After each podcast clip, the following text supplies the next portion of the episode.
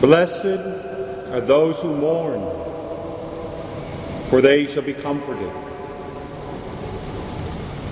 Those words of our Lord in the Sermon of the Mountain, the Beatitudes. And we know Our Lady declares in the Magnificat, all generations will call me blessed.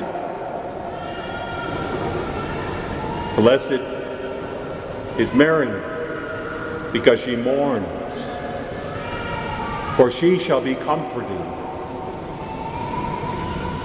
You know, normally we don't think of someone who is mourning as blessed. Just doesn't kind of seem to go together. But it can.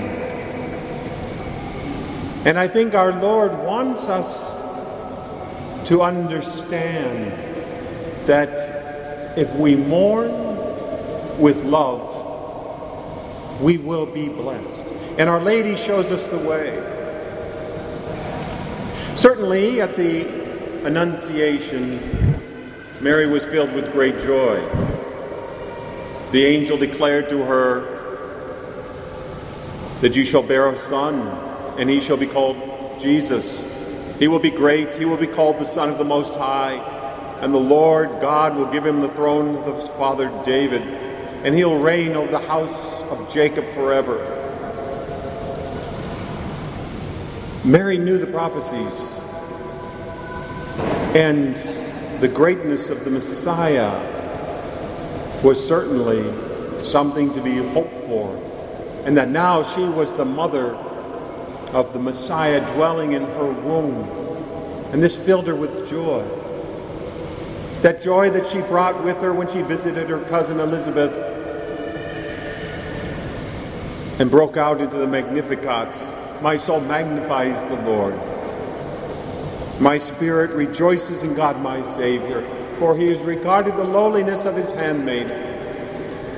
Henceforth, all generations will call me blessed. For the Almighty has done great things in me, and holy is his name.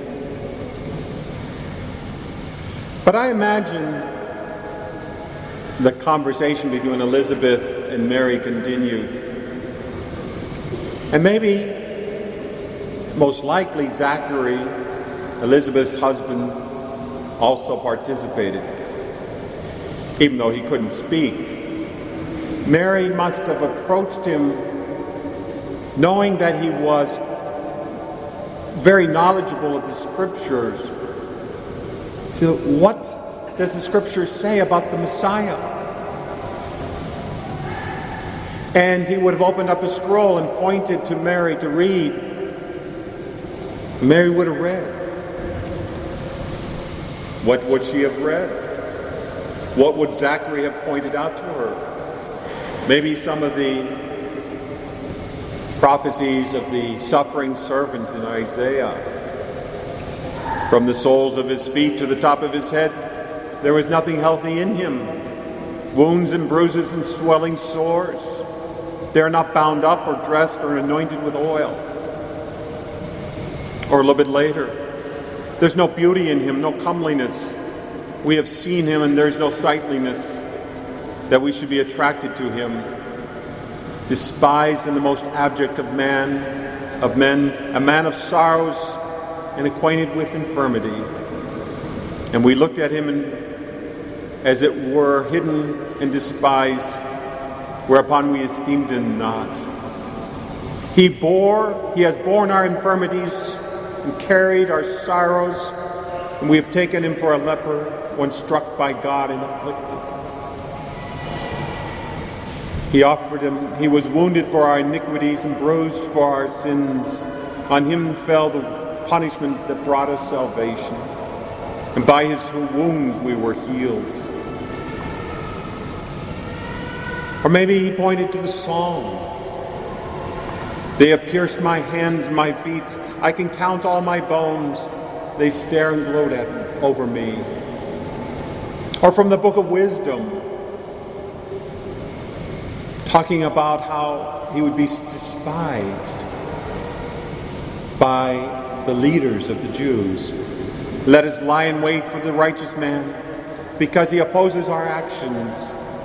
He reproaches us for sins against the law. He professes to have knowledge of God and calls himself a Son of God, Son of the Lord. Let us see if the words are true. Let us test him what will happen at the end of his life. For if he's if the righteous man is God's son, he will help him and will deliver him from the hands of his adversaries. Let us test him with insults and torture, that we may find how gentle he is and make trial of his forbearance. Let us condemn him to a shameful death, for according to what he says, he will be protected. Imagine Our Lady hearing these words. Wouldn't she mourn? Been saddened? Do you think that her son is going to have to suffer all this? And for many of us, the thought of a loved one going through horrible tortures and suffering would make us, would drag us down. But Mary didn't focus on herself. She was, must have thought something like, I don't want him to be alone. He's going to suffer all this for all of us. He's going to feel very much alone. I need to accompany him in some way, take away or relieve that suffering he has to endure. And this hope of helping our Lord, assisting Him, comforted her in her sadness. Of course, that sadness would be renewed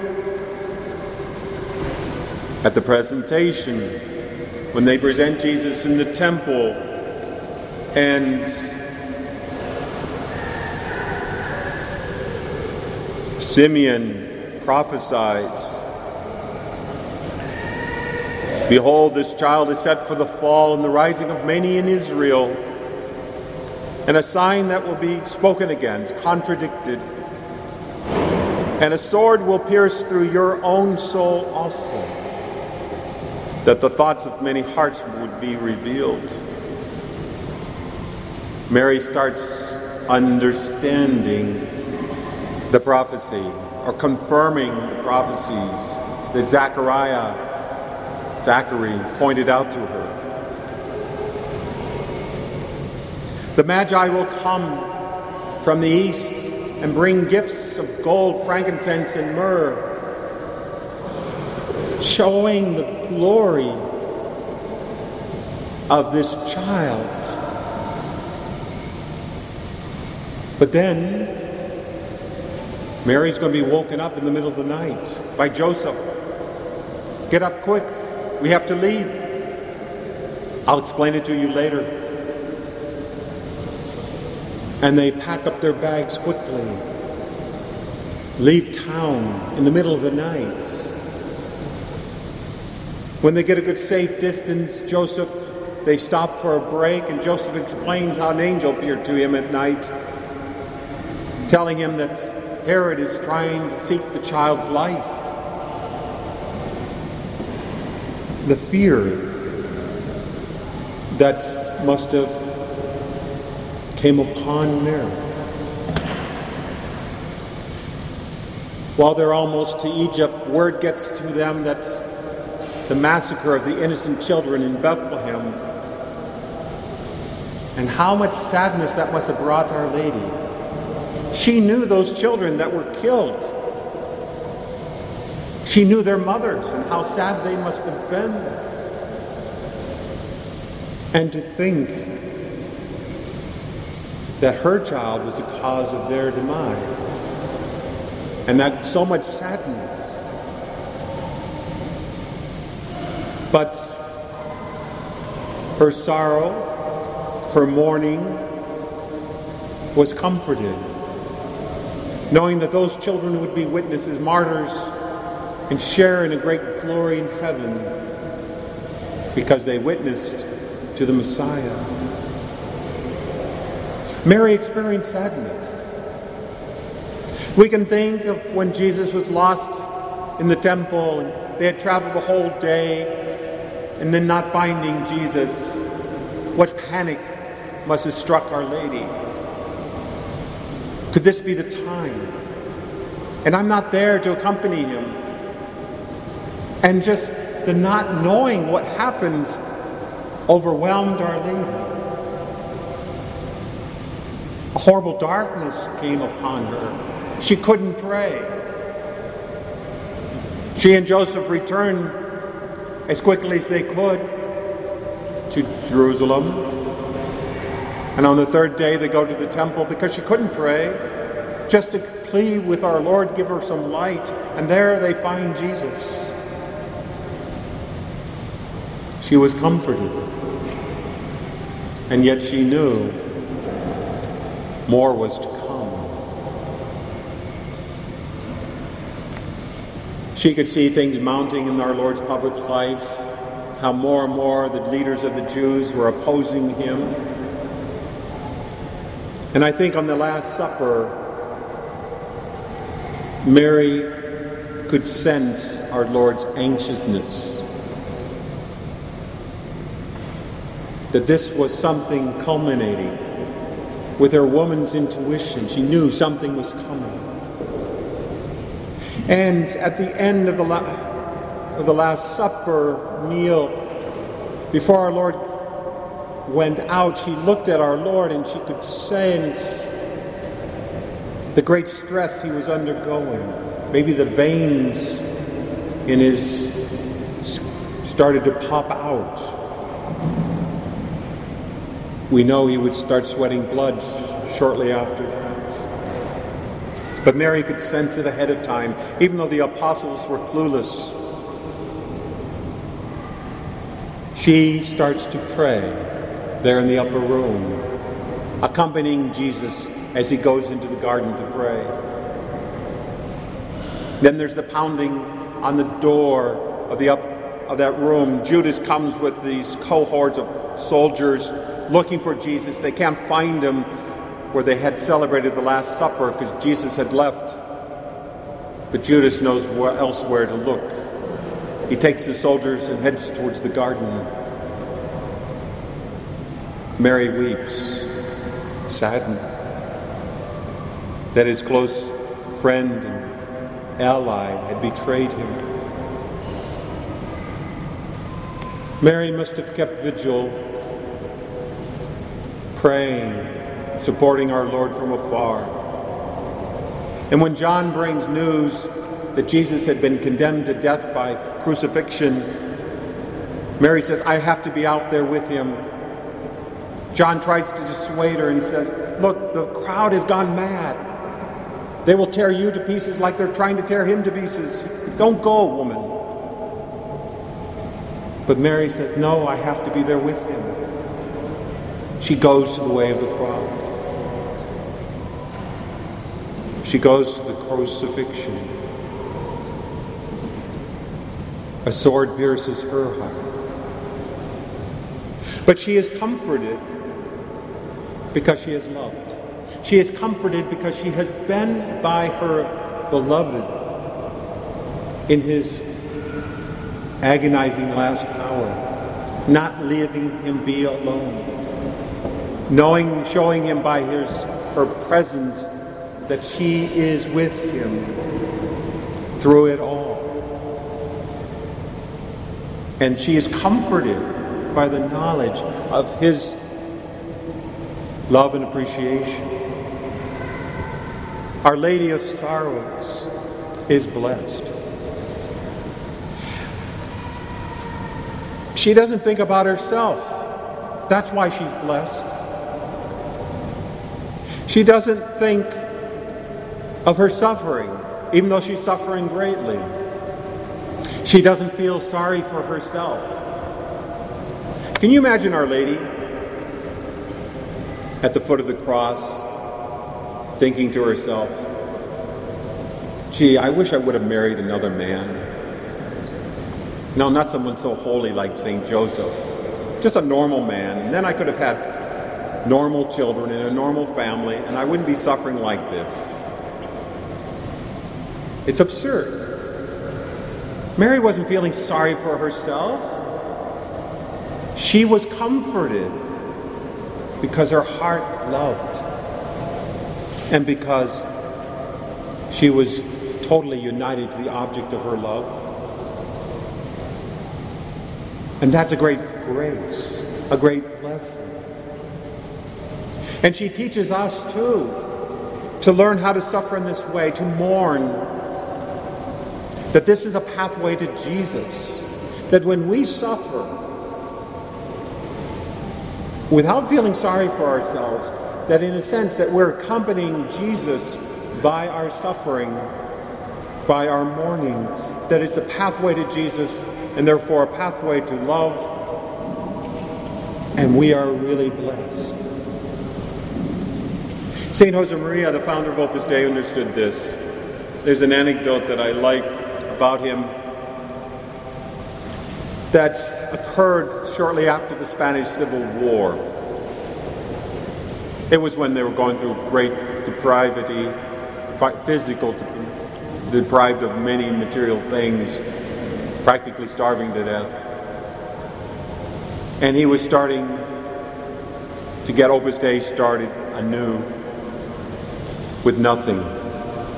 But then people started calling him names, calling him a heretic, opposing what he was doing. They were jealous of him.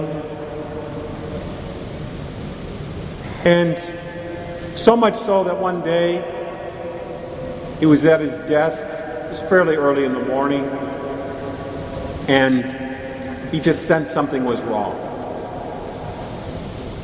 So he gets up from his desk and he goes to the chapel that they had in that, one of the first centers of Opus Dei and went before our Lord in the Blessed Sacrament and said, Lord,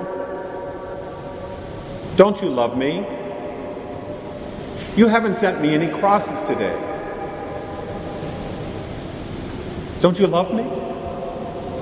Now you got to realize this was fairly early in the morning. It was like 10 o'clock for Spanish time. That's early. And he was complaining to our Lord that he hadn't received any difficult crosses yet that day. While I was he was praying, the phone rang. And it was a small chapel, and the phone was not too far away, and nobody was answering the phone, so he gets up from the chapel and he answers the phone. And he calls it a hard knock somebody had to relay some really difficult news to him. He went back to the chapel, back to our Lord in the Blessed Sacrament, and said, Lord, thank you. Now I know you love me. In fact, he was just boiling over with joy. He had to tell someone, and he went scouring through the center, which was housing mostly university students and some people were working, but nobody was home. Everybody had gone off to classes or to their job, and he scoured the house. Finally, he found one of his spiritual sons there in the garden doing some repair or something. He told him what happened, and of course, this young man looked at him and said, Are you feeling okay, Father? And he went back to his desk, back to his work, filled with joy. Blessed are those who mourn, for they shall be comforted. They shall understand how they are loved and how they are united to Christ through that mourning. Our Lady, Our Lady of Sorrows, is truly blessed. And she's going to be there for us, much like the centurion who approached our Lord in the gospel, begging our Lord for this servant that was so dear to him. Our Lord says, I'll come and cure him. He says, No, you don't have to, Lord. I trust that you will take care of this matter by sending one of your servants. not realizing our Lord would send an angel to do that. But Our Lady identifies with our sadness, our sorrow, and she will bring our petitions before our Lord. She identifies with our mourning, hears and sees our needs, and reaches out to us. Mary, may you teach us to love like you did and to mourn with a heart fully identified with you and with your Son, Jesus Christ. And that we will find in those little crosses that our Lord sends us each day Christ, our love.